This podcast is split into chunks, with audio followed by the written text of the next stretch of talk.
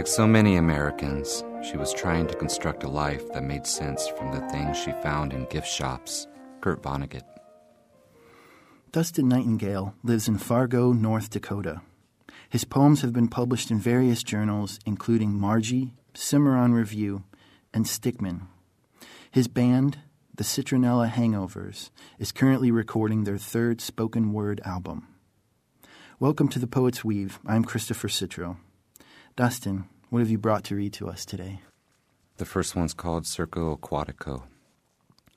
What to make of this mess, this slither and gill flap just out of water, this loose muscle heaving itself like a perch, flopping off the talons of a kingfisher.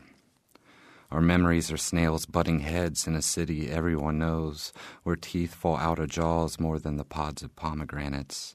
And just as I'm about to say damn it, there, holding the tail of a broken toaster in the middle of an intersection, thin whales and fat jellies cutting corners around her knees. She says to a distance I'm not sure was there, Circo Aquatico.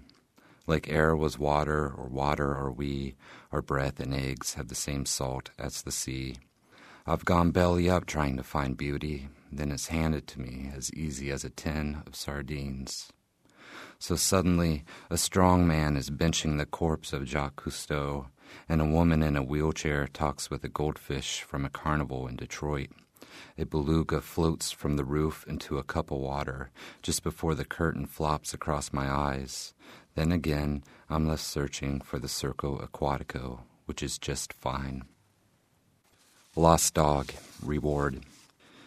If you see my dog, my mutt, chewing marrow from a chicken bone or checking the magnetic fields for the way home, gnawing fleas with the tip of his good tooth, or the hind leg of your own dog, if you see my dog drinking the tail end of a bottle, tongue all slither and pant, please get it together.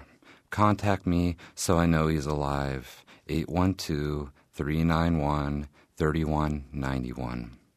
If he comes home, he'll just want to leave again. Something in his eye darts off, says what's up or in or out, what's north or west, and oh Lord, south. And can you kick me there, please?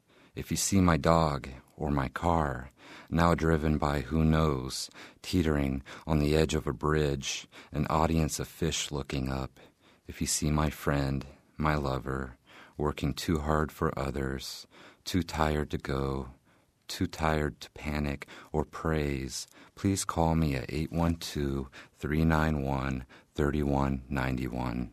Press one for dog, two for lover, three for all of them together, traveling in my old car, telling stories, good ones, about the different colors of sunshine that will hit their faces in the morning. Why don't you come to bed now, huh? If you find yourself so lucky as to have someone who loves you, I mean really loves you despite, and says, why don't you come to bed now, huh? And you'll want to. You'll want to drop that salty anchovy of the brain you've been sliding the thin bones from, and sleep so close together you can almost smell that first ocean inside them, and sleep that heavy mystery sleep until the crows come and pluck the shiny things off your eyelids. But of course, you won't. You won't even consider it, though may say, in a little bit. Always a little bit. Instead, give an answer, a real one. They deserve it. Something like this. My little brain is a massively bad book. I need to edit out the day's barks and pats and pauses. How there is a woman in Indiana or Ohio whose breaths are small as a trail of sugar ants. Because though beauty is right here in front of me, I can't always see it. So I wait, and I try to think of my own, something to take me with me tomorrow, like the smell of green walnuts on my fingers. Though that isn't the right example. The Reverend in the Lighthouse. Consider the clerical collar of the moon and the ocean night, half-mumbled sermons to ships carrying God knows what, his Bible dusty by the mattress on the floor, illuminated by the thick watts wagging a finger at the sea.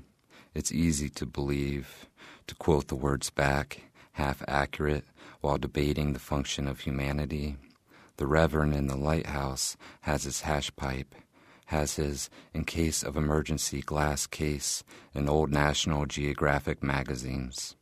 He remembers how he got here each turn of the light. It was simple, really. He drilled a hole into his head, stuck in a candle, and said, "Forgive us, Lord, for we know exactly what we do."